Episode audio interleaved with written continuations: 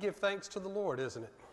And that's what we're here to do today, and not just today only, but hopefully to cultivate a pattern, a habit in our lives where we are grateful to God and express our gratitude to Him year round.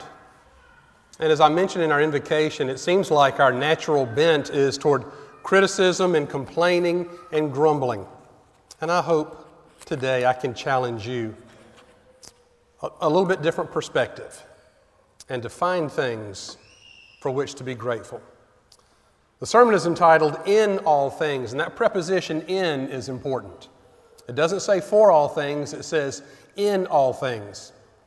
And I'm going to read 1 Thessalonians 5, verses 15 through 18. See that none of you repays evil for evil, but always seek to do good to one another and to all. Now, listen to this um, threefold challenge that's connected rejoice always, pray constantly, give thanks in all circumstances, for this is the will of God in Christ Jesus for you. Rejoice, pray, give thanks. Don't try to isolate any of those commands because they all are part and parcel of one another. Rejoice, pray, give thanks.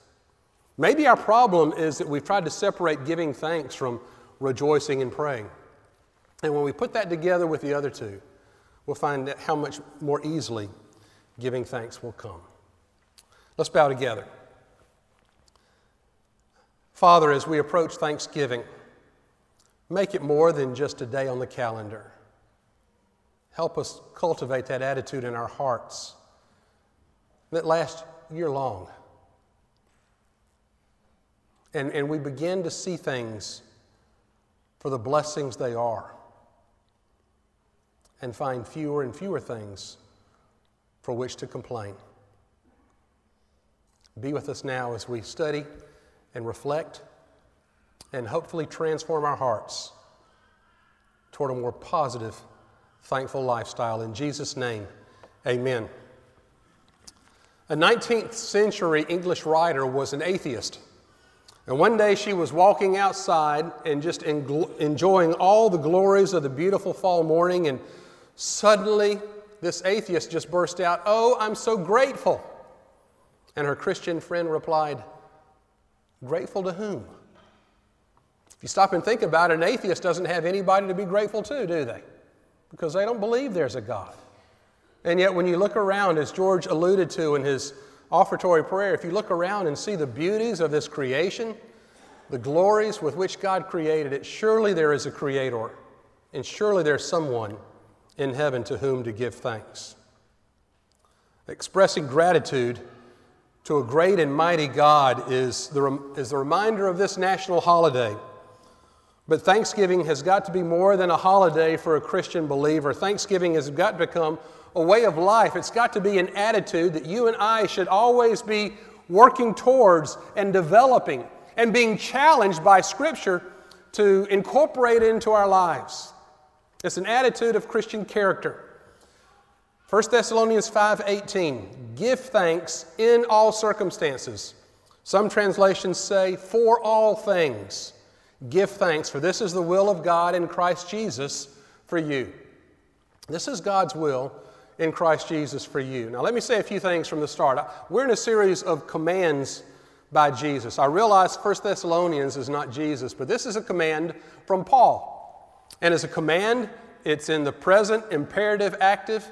Um, present meaning continuous action, imperative meaning it is a command. It is something that you and I are commanded. It's not a suggestion, it's not a, something that's a hope for, but it is a command that Paul is giving us as a word from God rejoice, imperative, give, uh, pray, imperative, give thanks. Imperative. For this is the will of God in Christ Jesus for you. Well, what does this mean?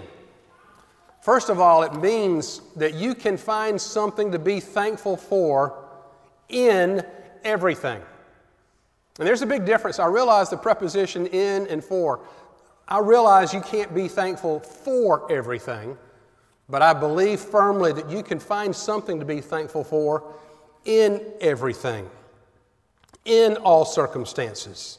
In connection with everything that happens, we should be able to find something for which to give thanks. In, in every circumstance, no matter where you are, no matter what you're doing, no matter what's happening, you can still thank God.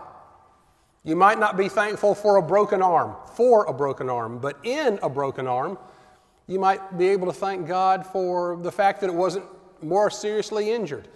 Um, that, that God is going to show you something about His miraculous power to heal. That uh, it's going to slow you down and, and make you spend some time with Him. In everything, you can give thanks. Paul is speaking of a life that's marked by thanksgiving.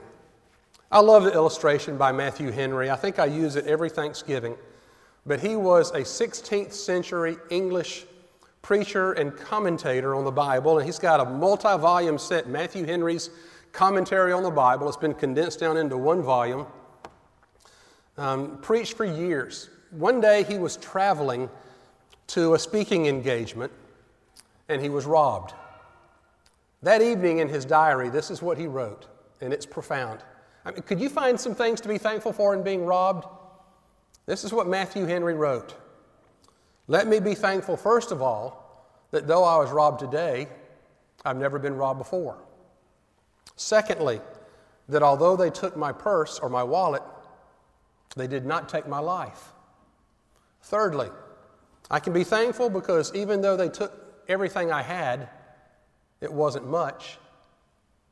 And fourthly, and this is the best one God, I thank you that I was the one who was robbed and not I who robbed. Four things to be thankful for in being robbed that had never happened before, that they didn't take much, that they didn't take his life, and that he was not the one doing the robbing. Not everything that happens in our world is good. Let's just be honest. And some of you here today are, are having struggles and problems and difficulties and challenges. And that's, that's life. I mean, there is evil in this world, and Satan still runs rampant in our world, and bad things happen. But the good news is that God can still use even the worst of circumstances and redeem them somehow and bring something good from it. He uses everything that happens and works it for our good. We might not see it at the time, but one day, looking back in retrospect, we'll be able to say, Oh God, I see now. I didn't understand at the time, but now I understand how you protected me and spared me that difficulty. That was not your perfect will for my life. And, and I thank you, God, that you have me doing what I'm doing now and where I'm going and surrounding me with the people that I love and that love me. You've provided for me once again, God. Thank you. In everything, we can find something for which to be thankful. You just got to find the right perspective. Because honestly, our perspective, you see a big white sheet of paper and there's a little black dot on it. What are you going to look at? You're going to look at the little black dot. You're going to focus on what's wrong. You're going to focus on the problem when there's so much more that, that's right. And when we rejoice and pray and give thanks, it moves our focus and our attention from the few small things that might be problematic, and it moves them toward all that's right and all that we have for which to be grateful. You just got to find the right perspective. Two ladies were back at a college reunion, coming back for homecoming, and their conversation upon being reacquainted went something like this. The first lady said to her friend, Well, I've gotten married since we last met. And the second lady said, Oh, that's good. The first lady said, I don't know about that. My husband's twice as old as I am. The lady said, Well, that's bad. The lady said, Well, I don't know about that. He's really wealthy. And the second lady said, Well, that's good. And the first lady said, Well, I don't know about that. He won't give me a cent. And the second lady said, Well, that's bad. And she said, Well, I don't know about that. He built me a, an expensive house. And the lady said, Well, that's good. And the first lady said, Well, I don't know about that. The house burned down last week. And the second lady said, Oh, that's bad. And the first lady said, Well, I don't know about that. He was in it.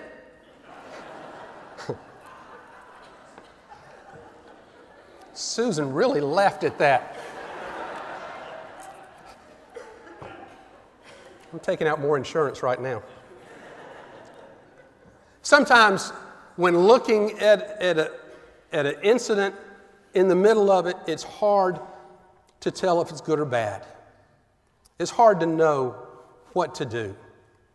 But you can be sure and you can be thankful that God is going to work something good out of it.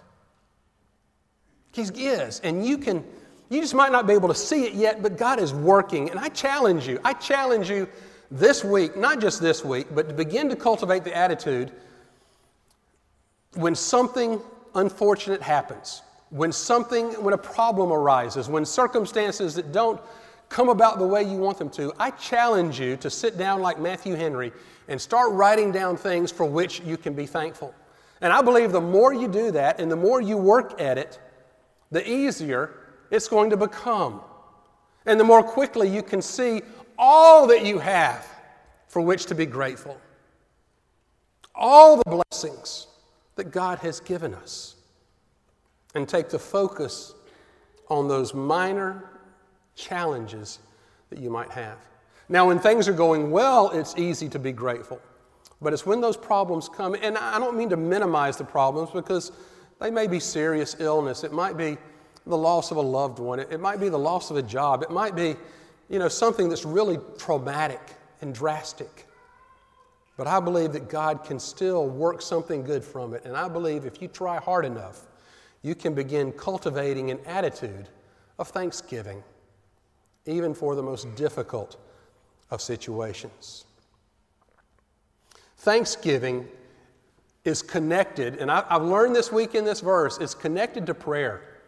Thanks, if you're not able to be thankful enough, maybe you're not praying enough. Because the more you pray, the more fellowship you have with the Father. And the more fellowship you have, the easier it is to see all that you have for which to be grateful. Thanksgiving is a natural response to the grace and goodness of a wonderful God who cares and provides. And it comes out of the life of the Christian who's in fellowship with the Father. Let me give you some verses from Colossians chapter 3, verse 15. Let the peace of Christ rule in your hearts, to which indeed you were called in the one body, and be thankful. Verse 17, Colossians 3. Whatever you do in word or deed, do everything in the name of the Lord Jesus, giving thanks to God the Father through him. Chapter 4, verse 2. Continue steadfastly in prayer, being watchful in it with thanksgiving. Do you see how connected prayer and thanksgiving are in Paul's writings? He ties thanksgiving and prayer just as he does in Thessalonians. Overflowing gratitude springs out of a life of continuous, ceaseless prayer, and the more you pray, the more grateful you become. And the more grateful you become, the more you're going to spend time in fellowship with the Father in prayer. Thanksgiving is a natural overflow of the Christian's prayer life. How can you presume to pray without first pausing to give thanks for all God has done. Usually, when we pray, we're just asking. But if you start off praying, rejoicing, and giving thanks, it'll transform your prayer life, it'll transform your perspective on life, it'll transform your attitude of thanksgiving.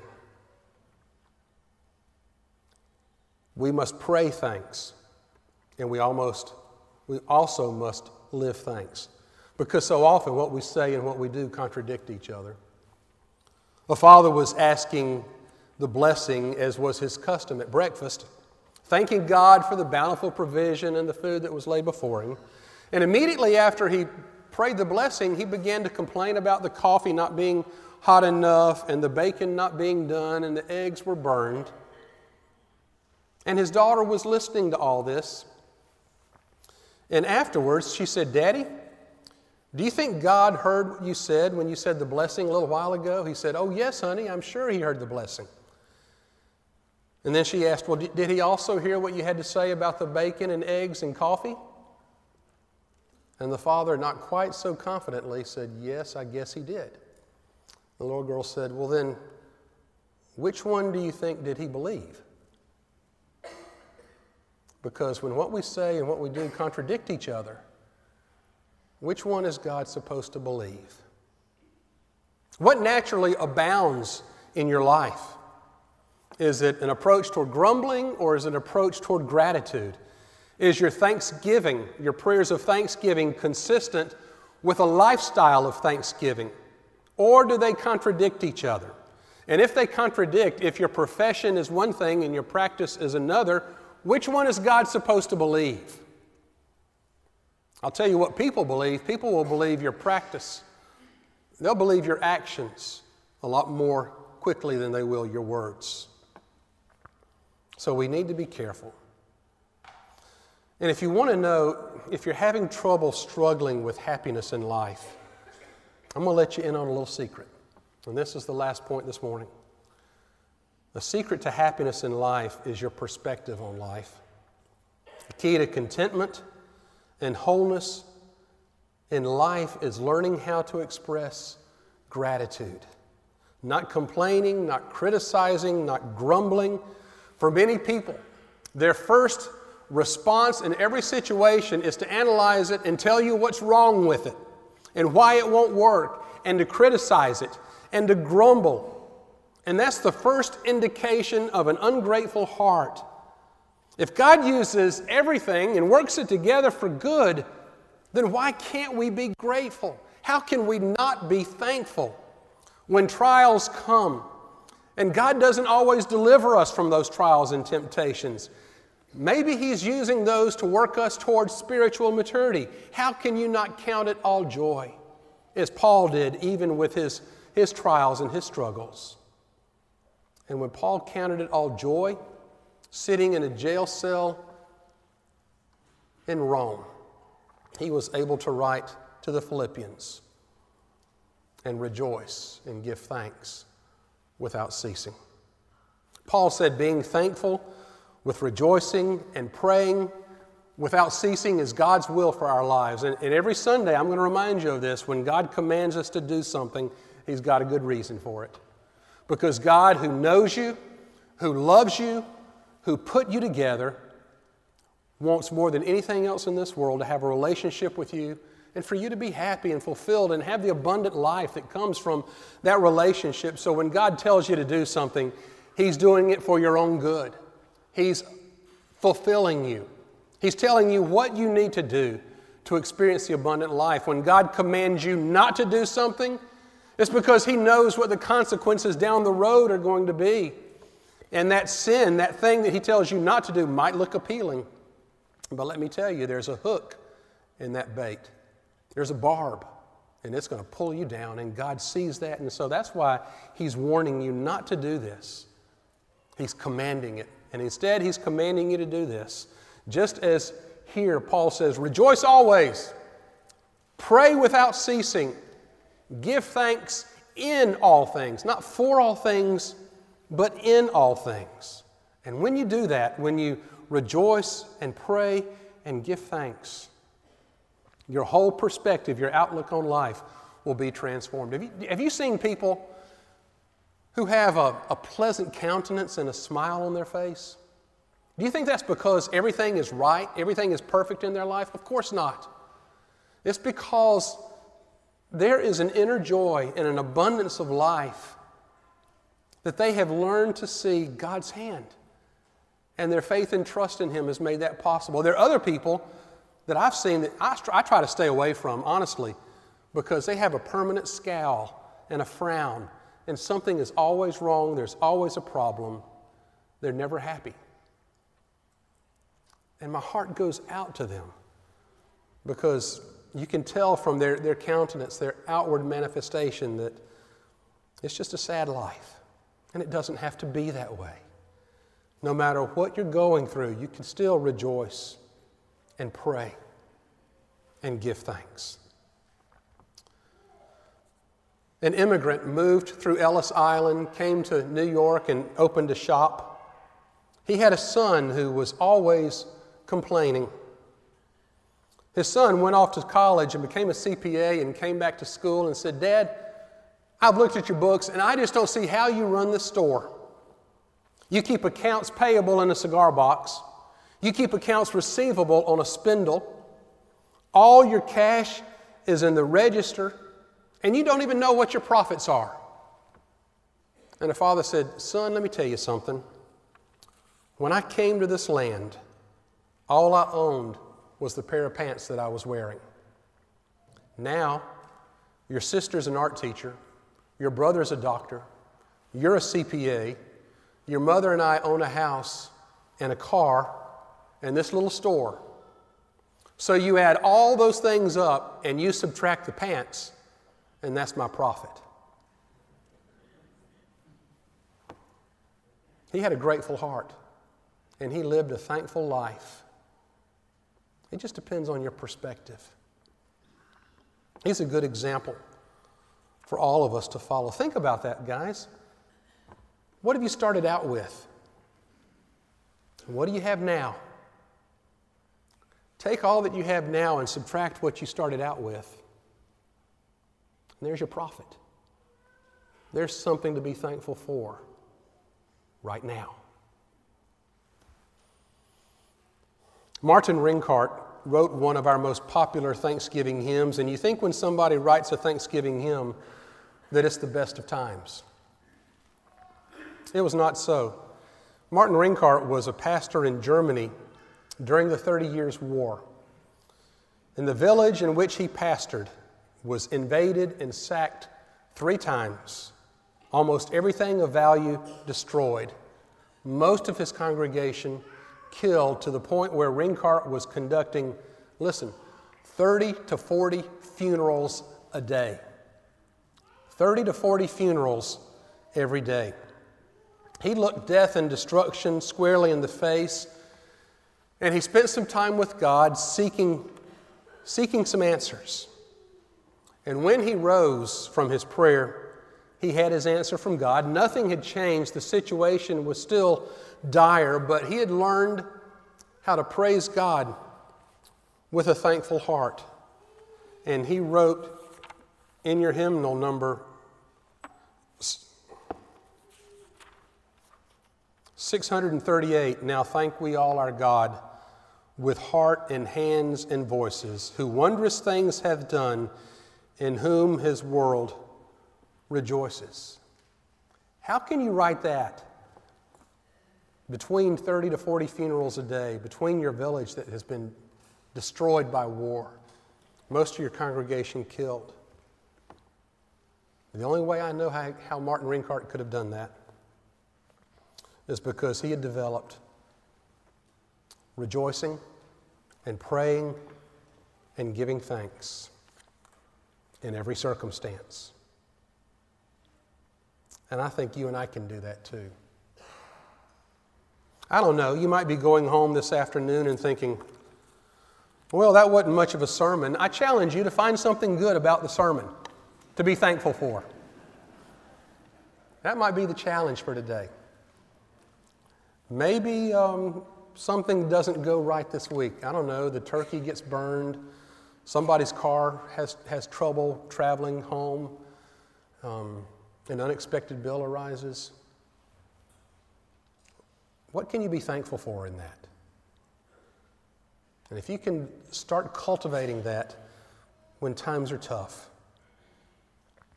they'll just flow and your life, your perspective, your attitude, and your outlook will be much more positive. There'll be a pleasant countenance on your face because it will reflect an attitude of thanksgiving in your heart. Let's bow together. Father, I don't know what this week is going to hold. Undoubtedly, Everything won't be perfect. And we might have some problems to overcome. And our natural inclination will be to look at what's wrong and whine and complain. Father, will you start twisting us and bending us toward all that's good and all that's right and all the blessings that you have poured out upon us. And help us, Lord, to begin to see the good that you can do in every circumstance, in all things. And teach us gratitude. And not just a gratitude that comes one day a year, but a, a lifestyle gratitude that helps us through the difficult times that are going to come. And that leans us into you and toward the abundant life that you desire for us to have. In Jesus' name we pray. Amen.